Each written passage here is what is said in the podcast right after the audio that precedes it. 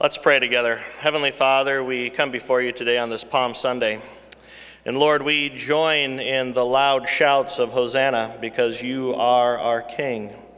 You are the one who entered into Jerusalem riding on the back of a donkey in humility as King of Kings and as Lord of Lords, not entering Jerusalem to conquer Caesar, but entering Jerusalem to conquer sin, death, and hell, and to appease the wrath of God upon the cross, so that, Lord, through faith in you, we can receive the forgiveness of our sins and everlasting life. Jesus, we thank you that as you hung on the cross, you declared these words Father, forgive them, for they know not what they do. And to the thief who hung on the cross next to him, you said, Today you will be with me in paradise. May we receive today the assurance of our forgiveness and of everlasting life due to what you have accomplished for us by riding into Jerusalem to go to the cross willingly for us and our salvation. Amen. You may be seated. Traditionally, during Holy Week, the service starts on Palm Sunday and doesn't end until the benediction on Easter Sunday. So, this is the beginning of a long service, but don't worry, we'll let you go home and uh, you'll be able to uh, take a shower and eat. We invite you to come back on Good Friday. On Good Friday, we continue this service. And at the Good Friday service, we will reflect upon the sufferings and death of our, of our Lord and Savior Jesus Christ. And we will hear once again what that means to us. On Easter Sunday, we come, and there's a different tone, there's a different feel from Good Friday because Good Friday is very somber.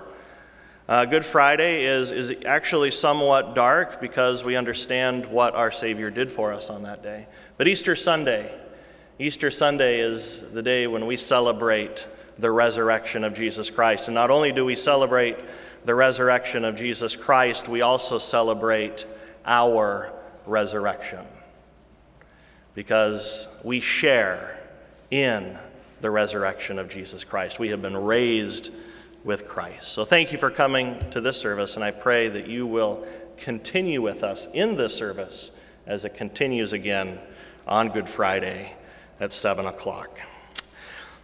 Well, we begin today this sermon reading from Luke chapter 23. We go now from that Palm Sunday where the people shouted loud shouts of Hosanna to Jesus as the King, as the Savior. And now, in our reading in Luke chapter 23, we fast forward to the very first Good Friday. So, reading from Luke chapter 23, verses 1 through 56. Then the whole company of them arose and brought him before Pilate. And they began to accuse him, saying, We found this man misleading our nation and forbidding us to give tribute to Caesar and saying that he himself is Christ, a king. And Pilate asked him, Are you the king of the Jews? And he answered him, You have said so. Then Pilate said to the chief priests and the crowds, I find no guilt in this man. But they were urgent, saying, He stirs up the people, teaching throughout all of Judea from Galilee even to this place. When Pilate heard this, he asked whether the man was a Galilean. And when he heard, when he learned that he belonged to Herod's jurisdiction, he sent him over to Herod, who was himself in Jerusalem at that time. When Herod saw Jesus, he was very glad, for he had long desired to see him because he had heard about him and he was hoping to see some sign done by him. So he questioned him at some length, but he made no answer. The chief priests and the scribes stood by, vehemently accusing him. And Herod with his soldiers treated him with contempt and mocked him. Then, arraying him in splendid clothing, he sent him back to Pilate. And Herod and Pilate became friends with each other that very day, for before this they had been at enmity with each other. Pilate then called together the chief priests and the rulers and the people and said to them, You brought me this man as one who was misleading the people. And after examining him before you, behold, I did not find this man guilty of any of your charges against him. Neither did Herod, for he sent him back to us. Look, nothing deserving death has been done by him. I will therefore punish and release him. But they all cried out together, Away with this man and release to us Barabbas, a man who had been thrown into prison for an insurrection started in the city and for murder. Pilate addressed them once more, desiring to release Jesus, but they kept shouting, Crucify, crucify him. A third time he said to them, Why? What evil has he done? I have found in him no guilt deserving death and will therefore punish and release him. But they were urgent, demanding with loud cries that he should be crucified, and their voices prevailed. So Pilate decided that their demand should be granted. He released the man who had been thrown into prison for insurrection and murder, for whom they asked, but he delivered Jesus over to their will. And as they led him away, they seized one Simon of Cyrene, who was coming in from the country, and laid on him the cross to carry it behind Jesus. And they followed him, and a great multitude of the people and of the women who were mourning and lamenting for him. But turning to them, Jesus said, Daughters of Jerusalem, do not weep for me, but weep for yourselves and for your children. For behold, the days are coming when they will say, Blessed are the barren and the wombs that never bore and the breasts that never nurse. Then they will begin to say to the mountains, Fall on us, and to the hills, Cover us. For if they do these things when the wood is green, what will happen when it is dry? Two others who were criminals were led away to be put to death with him. And when they came to the place that is called the skull, there they crucified him and the criminals, one on his right and one on his left. And Jesus said, Father, forgive them, for they know not what they do. And they cast lots to divide his garments, and the people stood by, watching. But the ruler scoffed at him, saying, He saved others, let him save himself. If he is the Christ of God, his chosen one. The soldiers also mocked him coming up and offering him sour wine and saying, If you are the king of the Jews, save yourself. There was also an inscription over him This is the king of the Jews. One of the criminals who, was, who were hanged railed at him, saying, Are you not the Christ? Save yourselves and us. But the other rebuked him, saying, Do you not fear God, since you are under the same sentence of condemnation? And we indeed justly, for we are receiving the due reward for our deeds. But this man has done nothing wrong. And he said, Jesus, remember me when you come into your kingdom. And he said to him, Truly I say to you, today you will be with me in paradise. It was now the sixth hour. And there was darkness over the whole land until the ninth hour while the sun's light failed. And the curtain of the temple was torn in two. Then Jesus, calling out with a loud voice, said, Father, into your hands I commit my spirit. And having said this, he breathed his last.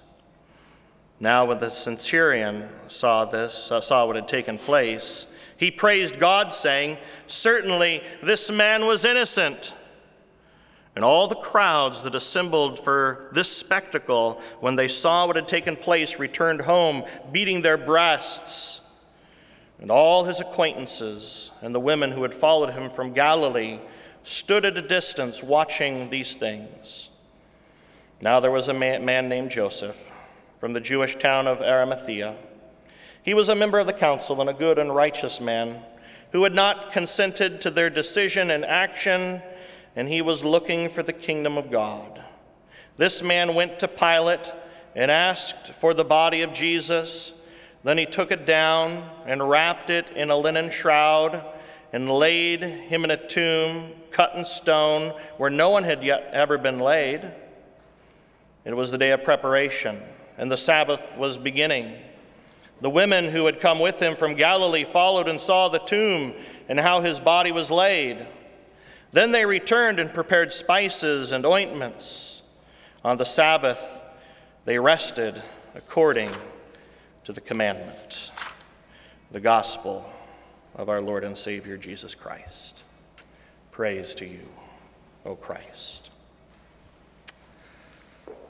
The symbol of the Christian faith is the cross. The theology of our church is the theology of the cross.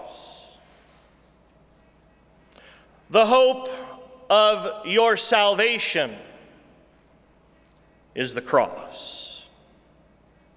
Your identity as a Christian is the cross. Those who believe in Jesus Christ, those baptized in the name of the one true God, have been crucified with Christ. And they have been raised to newness of life with Christ in his resurrection. So, brothers and sisters in Christ, you share in the death and the resurrection of Jesus Christ. At the cross, everything was accomplished for your salvation.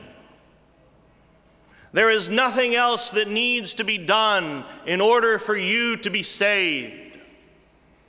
I remember as a little boy laying in my bed, and I was wondering if I was ever going to make it to heaven. And I asked my sister, How can I get to heaven? And she explained the gospel to me. I thought it was too easy. So I remember after that praying over and over again, Lord Jesus, I receive you into my life and I believe that uh, you died for me. But Lord, if there's something else that needs to be done, show it, show me what it is so I can do it and be saved. Isn't that our nature to believe that we have to do something? That we have to accomplish something in order to receive the gift of salvation? At the cross, everything was accomplished for your salvation. He did it all. He did it all. So the cross for us is our victory. But in the eyes of unbelieving people, the cross looks like defeat. You mean your religious leader, your God, was crucified? Really? What kind of a God is that? That would allow himself to be subject to death. In the eyes of an unbelieving the world, the cross looks like defeat, but we know the cross of Jesus is victory. It is victory for us and it is victory for all of humanity. In the eyes of an unbelieving people, the first Palm Sunday looked very promising. After all, everybody's for Jesus, everybody loves Jesus on Palm Sunday. In the eyes of an unbelieving people, the first Palm Sunday smelled of, of political victory. In the eyes of an unbelieving people on the first Palm Sunday, Jesus could have seized a political opportunity. The people waved palm branches and the people hailed him. The king of Israel would have accepted him as a political ruler because they hated the Romans. Remember, the Romans occupied Judea and Jerusalem. Can you imagine walking down our streets and having some foreign nation occupying our streets? We would want the same thing. We would want them gone. We'd want our freedom and our liberty back to be who we are as Americans. The people who shouted Hosanna longed for political salvation from the tyranny of Caesar. However, the plan of God for the people of Israel and for the people of every ethnicity upon this planet was not political salvation from the tyranny of Caesar or any other political oppression that can be experienced. God's plan was salvation from a greater enemy than Caesar. The cross was at the center of God's plan, a plan of victory over your greatest enemy. Your greatest enemy. Your greatest enemy, sin and judgment, death and hell. Those are the greatest enemies that humanity faces. During the first Holy Week, as Jesus publicly taught, and as they heard his message, these people who had shouted, Hosanna, Hosanna to the King of Israel, began to turn on Jesus. They didn't like Jesus' talking points, they didn't like his public messages. It didn't take long for the shouts of loud Hosanna to turn to shouts of crucify him. Crucify him. But crucifixion was God's plan. It was God's plan from the beginning. An earthly kingdom, in earth, listen to this, an earthly kingdom was never God's plan. It was never his plan. And Jesus was clear his kingdom was not of this world. In John, it's recorded these words as Jesus stood before Pilate. Jesus answered Pilate in John 18 36, My kingdom is not of this world. If my kingdom were of this world, my servants would have been fighting that I might not be delivered over to the Jews, but my kingdom is not from this world. Then Pilate said to him, So you are a king? Jesus answered, You say that I am a king. For this purpose I was born, and for this purpose I have come into the world. He came as our king, as our conquering king. That was the purpose for which he came into the world, and to bear witness to the truth. Yes, Jesus did enter into Jerusalem to take a throne as a king, but his throne was the rugged, splintered lumber of a cross. That was Jesus' throne a cross. When Jesus marched into Jerusalem on Palm Sunday, the sound of soldiers' marching feet was not heard, only the humble hoof claps of a donkey. There's a hymn no tramp of soldiers' marching feet didn't hear the tramp of soldiers' marching feet with banners and with drums. No sound of music's martial beat. The King of glory comes to greet what pomp of kingly pride no bells and triumph ring. No city gates swing open wide. Behold, behold your King. And yet he comes. The children cheer. With palms his pathway is strewn. With every step, the cross draws near. The King of glory's throne. Astride a colt, he passes by as loud hosannas ring, or else the very stones would cry, Behold, behold your King. What fading flowers his road adorn, the palms, how soon laid down. No bloom or leaf, but only thorn, the King of glory's crown. The soldiers mock, the rabble cries, the streets with tumult ring, as Pilate to the mob replies Behold, behold your king. Now he who bore for mortal sake the cross and all its pain, and chose a, a servant's form to take, the King of glory reigns. Hosanna to the Savior's name till heaven's rafters ring and all the ransomed host proclaim Behold, behold your King. The symbol of the Christian faith is the cross. The theology of our church is the theology of the cross. The hope of salvation, of your salvation, is the cross. The identity of the Christian is the cross.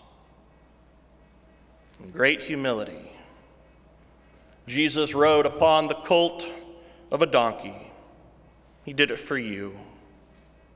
He did it for you because he loves you. He rode into Jerusalem as King of Kings and Lord of Lords, not to ascend a throne of gold and splendor, but to ascend the throne of the cross in abject, in abject humility and suffering and death. Why? Why the cross? The cross is for you. The cross is for you.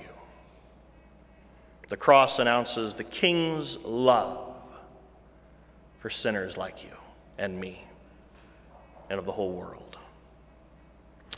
Romans 5 8 says this, but God shows his love for us. He shows his love for us, and that while we were still sinners, Christ died for us. 1 John 4 9 and 10. This is how God showed his love among us. He sent his one and only Son into the world that we might live through him. This is love. Not that we loved God, but that he loved us and sent his Son as an atoning sacrifice for our sins. How powerful is this love of the King? who went to the cross for you. Two other men, both criminals, were also led out with him to be executed. When they came to the place called the skull, they crucified him there, along with the criminals, one on his right and the other on his left. How great and how powerful is the love of the King, of Jesus. Jesus said this Father, forgive them. Father, forgive them, for they do not know what they're doing. And they divided up his clothes by casting lots, and the people stood watching, and the rulers even sneered at him. They said, He saved others, let him save himself, if he is God's Messiah, the chosen one. The soldiers also came up and mocked him. They offered him wine vinegar and said, If you are the king of the Jews, save yourself. And there was a written notice above him which read, This is the King of the Jews. One of the criminals who hung there hurled insults at him. Aren't you the Messiah? Save yourself and us. But the other criminal rebuked him. Don't you fear God, he said. Since you are under the same sentence, we are punished justly, for we are getting what our deeds deserve. But this man who's done nothing wrong. Then Jesus said this. This is how powerful the love of Jesus is for you. This is spoken over you also. Jesus said to him, Truly I tell you, today, today you will be with me in paradise. That is the power of his love. If those who crucified him are offered forgiveness, what makes you think that you are too far gone to be a recipient of forgiveness? Are any of us too far gone? Too great a sinner to be a recipient of this grace? If a thief is promised paradise, what makes you think you are too far gone to be a recipient of eternal life? There are no sinners too great to receive this love, to receive this forgiveness and to receive the promise of eternal life. And today, your King, King Jesus, speaks the same words over you that were spoken from the cross. Today, Jesus speaks forgiveness over you. Have you heard it lately? You're forgiven. You're forgiven. Have you heard it lately? Eternal life is yours. These are the gifts that are given to you through the victory of Jesus. You see, the judgment that you and I deserve for our sins have been paid for by Jesus. The sentence of death for our sins was served by Jesus. Jesus took your place and he received the punishment that you deserve. What Jesus did for you upon the cross can be likened unto a judge suffering death on the electric chair in the place of a convicted criminal. Think of this. Can you imagine a judge saying to a criminal he just convicted or a jury just convicted, You go free, and I'll serve the sentence of death in your place, appeasing the judgment of the law for you in your place? Can you Im- imagine the judge removing his robe, stepping down from the bench, having his hands cuffed together? And being led to death row so that the criminal can go free. This is what Jesus has done for you. Jesus took your place. Jesus served the sentence of death you deserve. And now, in exchange for your sin, in exchange for the judgment that you deserve, Jesus gives you his forgiveness he gives you the gift of everlasting life. This is why the symbol of the Christian faith is the cross. This is why the theology of our church is the theology of the cross. This is why the hope of your salvation is the cross, and this is why your identity is in the cross. Our identity is found in the crucified and in the risen Jesus who died and was raised from death for you and your salvation. So we have palms. And the palms remind us as we take them home that Jesus went into Jerusalem. And we too hail him as King, as victor. So take this palm. Remember what Jesus did for you. And let us bow our heads together in prayer.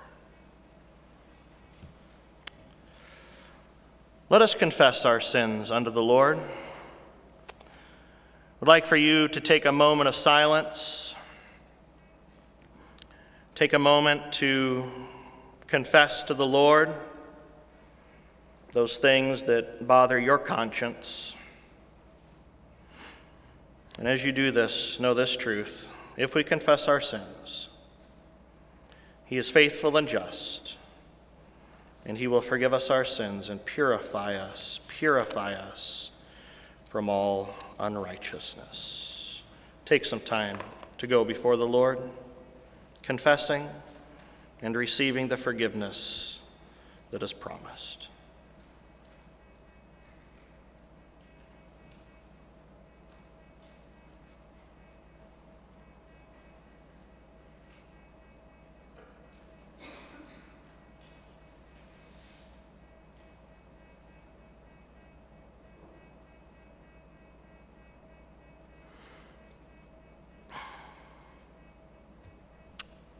Heavenly Father, I pray for this congregation, this congregation that's under your care. I pray, Heavenly Father, that each and every one of them would know that they have the forgiveness of sins. I pray that each and every one of them would know that their identity is in Christ and that they are a new creation in Christ Jesus, a new creation, made a new creation by the death and the resurrection of Jesus Christ. Heavenly Father, I pray that each and every one of us would begin to let go of this world and of those things that we cling to for security, for identity, for meaning or purpose in our lives. Help us, Heavenly Father, to let go of that which is worthless. And help us, Heavenly Father, not just because it's Holy Week, but because it's our only hope, to cling in faith to the cross of Jesus Christ. Help us to let go and to cling to you. And It's my prayer that if you have come to faith in Jesus, that you have come to faith in Jesus, and that if you have not been baptized, that you would receive the gift of grace that's given to us in baptism. If you haven't been baptized, I urge you to talk with me, to go to the Welcome Center, to communicate your desire to be baptized. Because the church is about telling the world this good news. And Jesus said to go, to go into all the world, to share this good news, this good news that was shared today, and to do what? And to baptize, and to teach. That's what we're about. So today, if you're here and you desire baptism, please talk to me or talk to somebody else here that you know and trust or simply go to the welcome desk. And we'll make sure that you receive that gift the gift of grace from our Lord and Savior, Jesus Christ. Amen.